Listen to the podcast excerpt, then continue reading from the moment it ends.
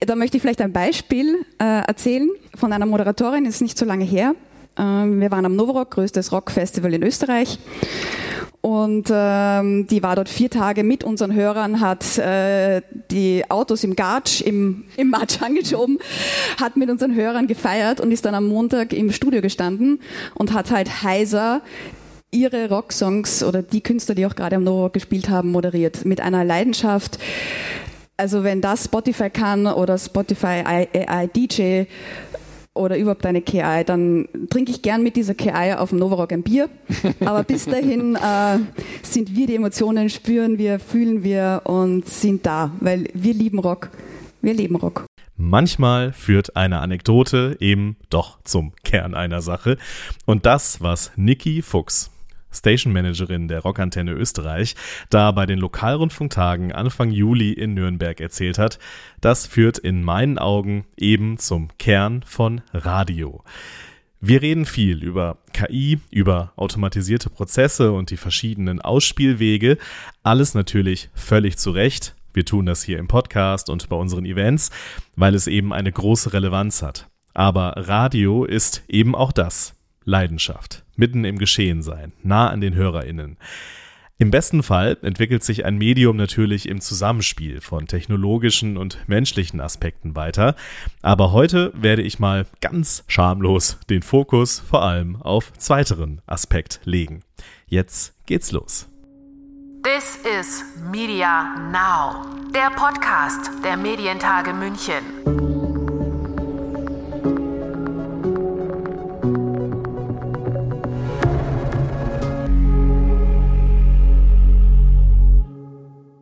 Mein Name ist Lukas Schöne und ich begrüße euch zu dieser Folge von This is Media Now. Aufmerksame ZuhörerInnen dieses Podcasts wissen es. Ich bin Audiofan. Klar, ich mache diesen Podcast hier, habe in der Vergangenheit schon Podcasts gemacht und auch in Radiostudios habe ich gestanden. Und so nehme ich mir heute mal heraus für diese letzte Folge vor der kleinen Sommerpause im August, heute mal der Frage nachzugehen, wie zu Beginn erwähnt, was bleibt Radio eigentlich im Kern? Bei allem Einsatz von KI, bei allen automatisierten Prozessen? Diese Frage stand natürlich auch bei den Lokalrundfunktagen in Nürnberg vor einigen Wochen im Raum. Und ein Kern von Radio ist nach wie vor die Musik. Wie das ja unter anderem aussehen kann, das hat Niki Fuchs zu Beginn dieser Folge anschaulich erzählt. Musik als Kern der Marke, konsequent gelebt. Und einer, der das auch tut, der sozusagen konsequent wild ist, das ist Markus Knoll, der Geschäftsführer des Funkhaus Ortenau mit dem Schwarzwaldradio. Also unser Ziel war tatsächlich, dass wir äh, den Algorithmus von Spotify dazu, äh, dazu bringen, einfach sagen, ich, ich gehe jetzt nach Hause. Hat keinen Sinn. Ne? Kriegen wir nicht hin. Wir bringen Musik, Musik zusammen, die eigentlich nicht zusammenpasst und was die eigentlich keine Playlist automatisch zusammenschaffelt. Und äh, was wir bei Schwarzwaldradio tun, dass wir die Menschen abholen mit ihrer Musik aus den verschiedenen Jahrzehnten, die sie durchlebt haben. Also von der ersten musikalischen Phase, das, was man mit den, mit den Eltern im Auto gehört hat, das mit dem Brenner gejuckelt ist, im Sommerurlaub, bis hin äh, zur ersten Liebe in den 80ern bis hin zum ersten Stress mit dem Chef äh, in den 90ern. Und äh, jedes, jeder, jeder Titel hat für uns ja eine Bedeutung. Und das hört ja nicht in einem Jahrzehnt auf, das hört nicht unbedingt in einem Genre auf. Deswegen, äh, das kann sowohl jetzt ein, ein schlageresk anmutender Oldie sein, genauso wie eine krachige Rocknummer. Das geht beides. Äh, also insgesamt, das, das, das Publikum feiert das tatsächlich. Also dieses, dieses Mitnehmen einfach ins eigene Leben. Also wir spielen das Mixtape von früher. Äh, da hat man auch so eine Mischkassette Kassette drauf gehabt, Sachen, die man einfach mal geil gefunden hat. Und die finden halt so im Radio heute nicht mehr statt oder nicht mehr oft statt. Die Frage danach, wie sich Radio von Spotify und anderen Streamingdiensten abhebt, was Radio also kann, was Spotify und Co. vielleicht nicht können, das ist ja eine Frage, die die Branche nun schon lange umtreibt. Niki Fuchs und Markus Knoll haben ihre Antworten darauf gegeben. Ein Weiterer spannender Blick darauf ist der von Laura Fiegenschuh aus der Chefredaktion von Radio Feuerwerk, einem freien Sender aus München, der seinen HörerInnen neue und unbekannte Musik aus Bayern näher bringen will. Neues irgendwie hörbar zu machen und in die breite Masse zu bringen, gleichzeitig aber auch so ein bisschen zu spicken mit so ein bisschen Publikumspleaser-Songs. Also keine Ahnung, wenn ähm, eine neue Münchner Band auf die Arctic Monkeys kommt oder andersrum, ähm, das ist immer ganz gut. Also wir sind sehr indie geprägt, Post-Rock-mäßig ähm, unterwegs und da sollte schon immer was dabei sein, wo Hörende sich drauf freuen können.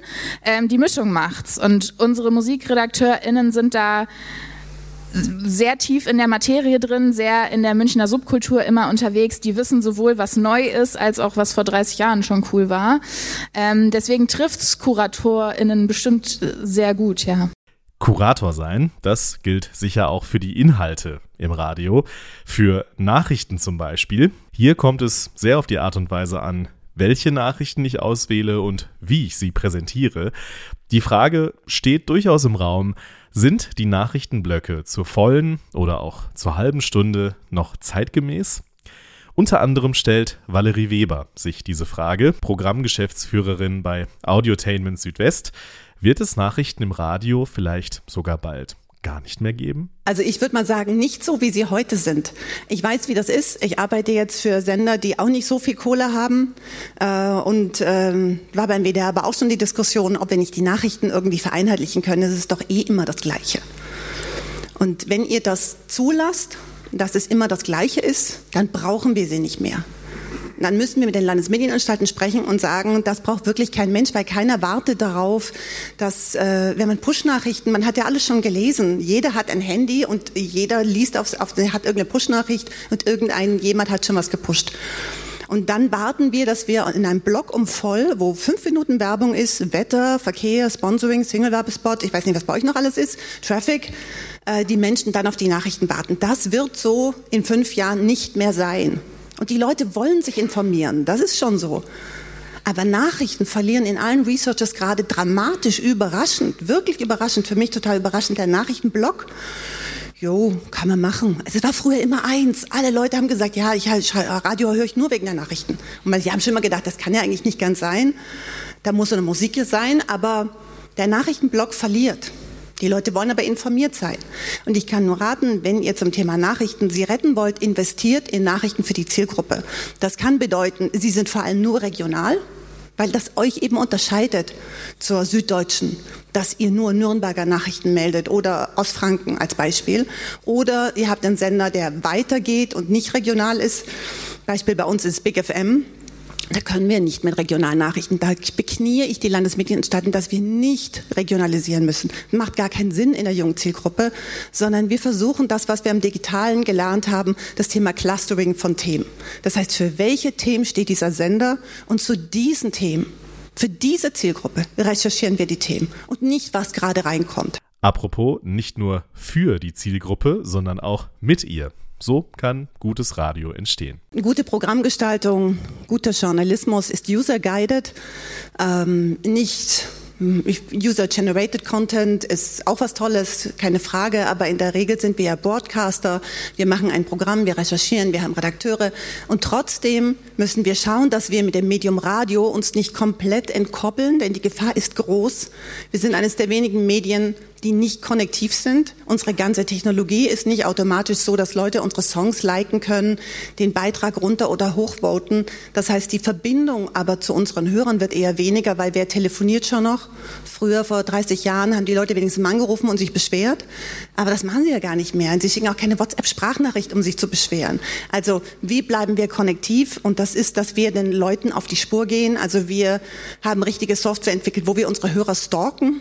Also ich nenne es jetzt mal Social Media Scanning. Also wir, wir scannen ähm, nicht einzelne Personen, aber wir scannen, das macht ihr wahrscheinlich auch, gewisse Inhalte aus euren Landkreisen, die hochploppen. Es ist nicht so schwierig, das zu programmieren.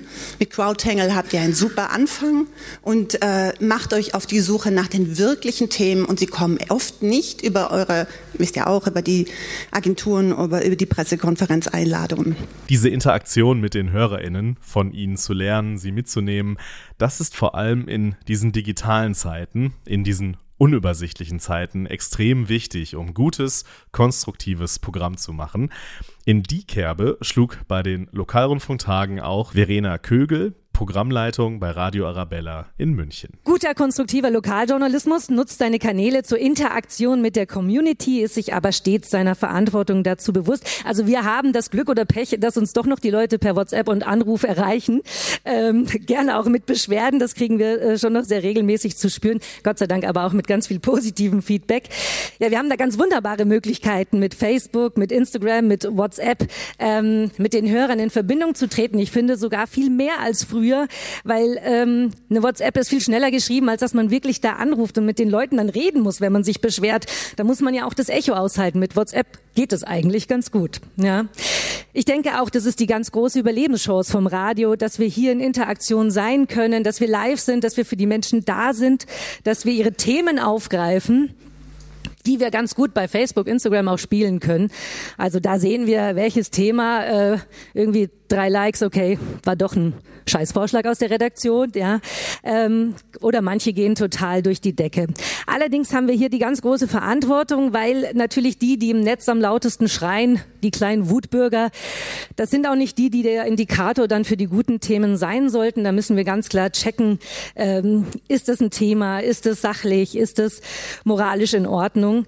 Ähm, und vor allem müssen wir die Themen, die aus der Community von Facebook kommen, äh, auf den Wahrheitsgehalt prüfen das gilt umso mehr natürlich jetzt, wo durch die KI Unmengen an Content generiert werden können in schneller Zeit und zwar von jedem zu jeder Zeit. Jetzt bringe ich Sie mal, diese Binse. Handwerk bleibt wichtig für gutes, erfolgreiches Radio.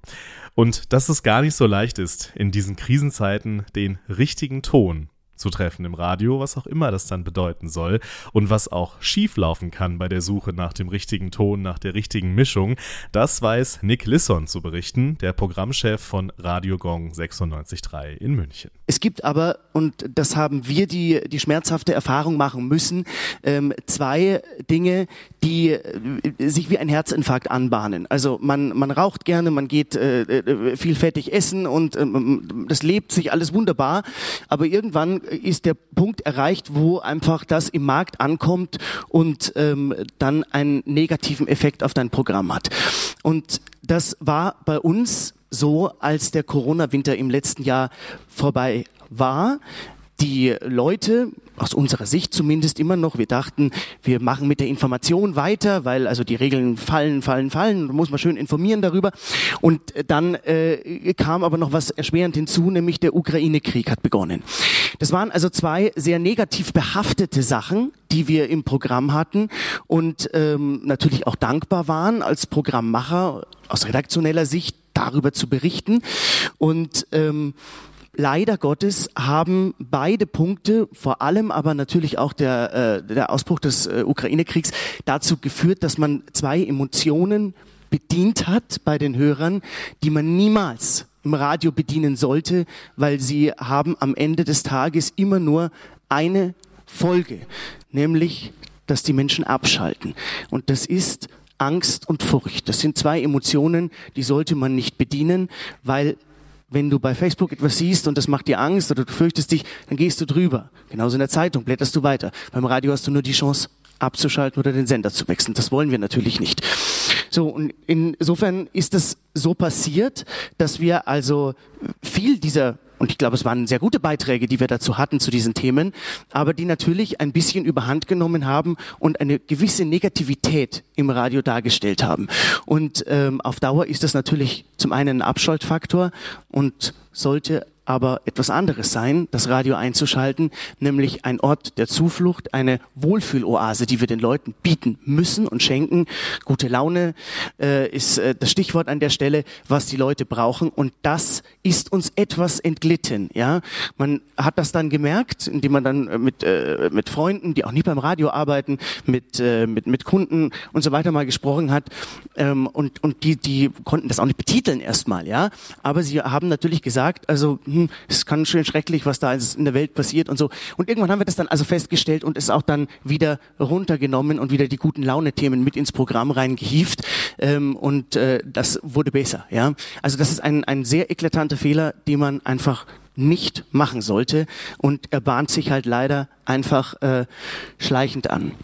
Hört auf euer ehrliches Gefühl, bei sowas. Fragt jemanden, der nicht beim Radio arbeitet und fragt euch am Ende immer, was bringt mir ein furchtbares Thema on air, ja? In der aktuellen Berichterstattung, wenn das so ist, dass mal ein schwerer tragischer Unfall, Katastrophe, das ist wunderbar, da müssen wir berichten darüber, ist auch richtig.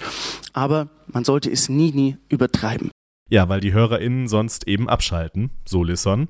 Es ist eben ein schmaler Grad zwischen informieren, die Realität nicht auszublenden, nah am Publikum zu sein, konstruktiv zu sein und auch Wohlfühloasen anzubieten. Doch wenn dieser Spagat gelingt, dann kann Radio seine Stärke ausspielen und weiter noch lange ein relevantes Medium bleiben. Dazu gehört natürlich auch, die anderen Kanäle zu bespielen, auf denen sich die Zielgruppe oder potenziell neue Zielgruppen so tummeln. TikTok ist so ein Beispiel. Bei Radio Lippewelle in Hamm, da haben sie schon einiges ausprobiert auf der Plattform und gelernt, dass eben nicht alles, was man im Radio gelernt hat und gut macht, auch auf anderen Plattformen funktioniert. Colleen Sanders ist die Chefredakteurin. Hi, ich bin Simone Niewert aus eurem Lippewelle Morgenteam und darf ich euch vorstellen, unser magisches Mischpult. Wenn wir hier Knöpfe drücken, dann passiert irgendwie was ganz Bestimmtes in Hamm. Wir sind überall vernetzt. Wobei, was ist das denn hier für einer? Den kannte ich bisher noch gar nicht.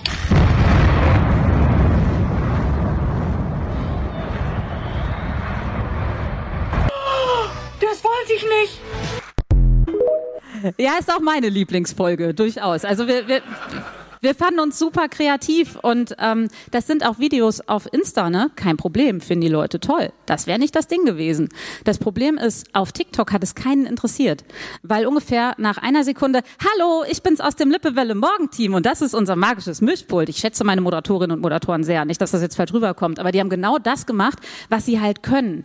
Und diese Sprache hat einfach auf TikTok mal überhaupt gar nicht funktioniert. Also wir haben jetzt so 500, 600 Abrufe pro Video, das ist ja schon jetzt okay. Wir haben dann dann irgendwann eins mit 27.000 gehabt, wo wir irgendeine Mucke, die bei TikTok gerade trendete, drunter gelegt haben und gezeigt haben, wann die Spätschicht zum Dienst kommt.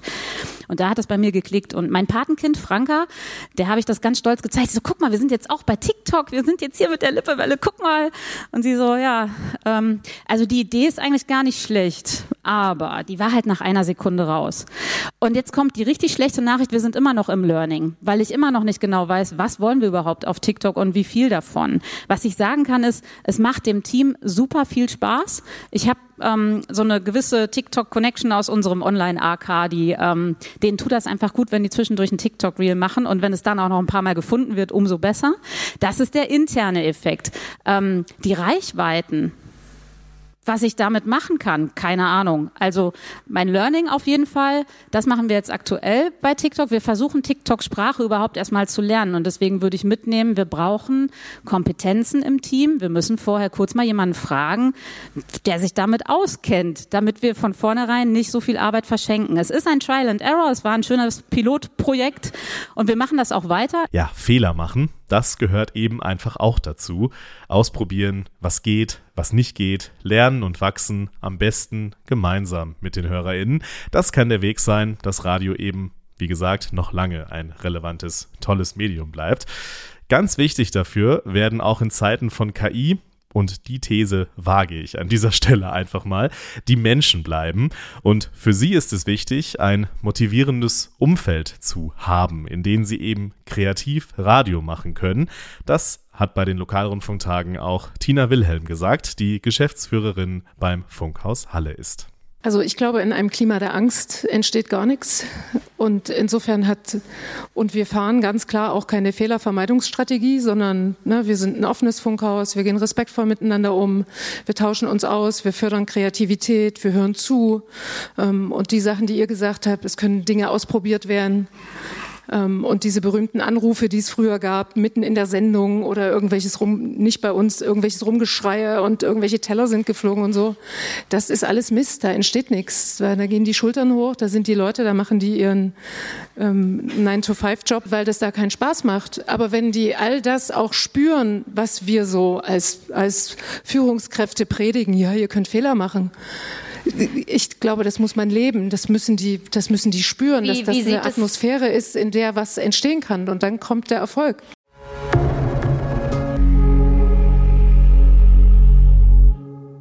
ja, welche Fragen sich neben den technologischen Aspekten für RadiomacherInnen so stellen, dem sind wir heute auf den Grund gegangen. Und auf den Grund gehen, was für eine Überleitung, werden wir wieder sehr vielen wichtigen Medienthemen bei den Medientagen München vom 27. bis 29. Oktober. This is Media Intelligence ist das Motto in diesem Jahr und das verrät schon, natürlich wird es viel um KI gehen, um den technologischen Fortschritt und die gesellschaftlichen Fragen, die sich in dem Zusammenhang stellen, aber es wird auch um die Verantwortung der Medien gehen in einer polarisierten Gesellschaft, in der Klimakrise, in der Demokratie. Das solltet ihr nicht verpassen. Für die ganz Frühen unter euch gibt es jetzt schon die Tickets in unserem Ticketshop, den ich gerne in den Shownotes verlinke. Und solange der Vorrat reicht, gibt es da sogar zwei Tickets zum Preis von einem. Es lohnt sich also wirklich, früh dran zu sein. Wir sind in diesem Jahr sogar auch in einer neuen Location mit den Medientagen, dem House of Communication im Münchner Osten. Also noch ein Grund mehr, mal vorbeizuschauen bei den Medientagen München in diesem Jahr. Alles dazu und zum Event findet ihr auf unserer Website medientage.de. Schaut da gerne vorbei, auch das natürlich in den Show Notes. Mit diesem Podcast gehen wir nun in eine kleine Sommerpause im August und hören uns dann so Mitte September wieder, wenn es dann in die heiße Phase vor den Medientagen geht. Dann gibt es alle Infos, die inhaltlichen Highlights und, und, und. Bis dahin, einen schönen Sommer, bleibt stabil und bis zum nächsten Mal. This is Media Now, der Podcast der Medientage München.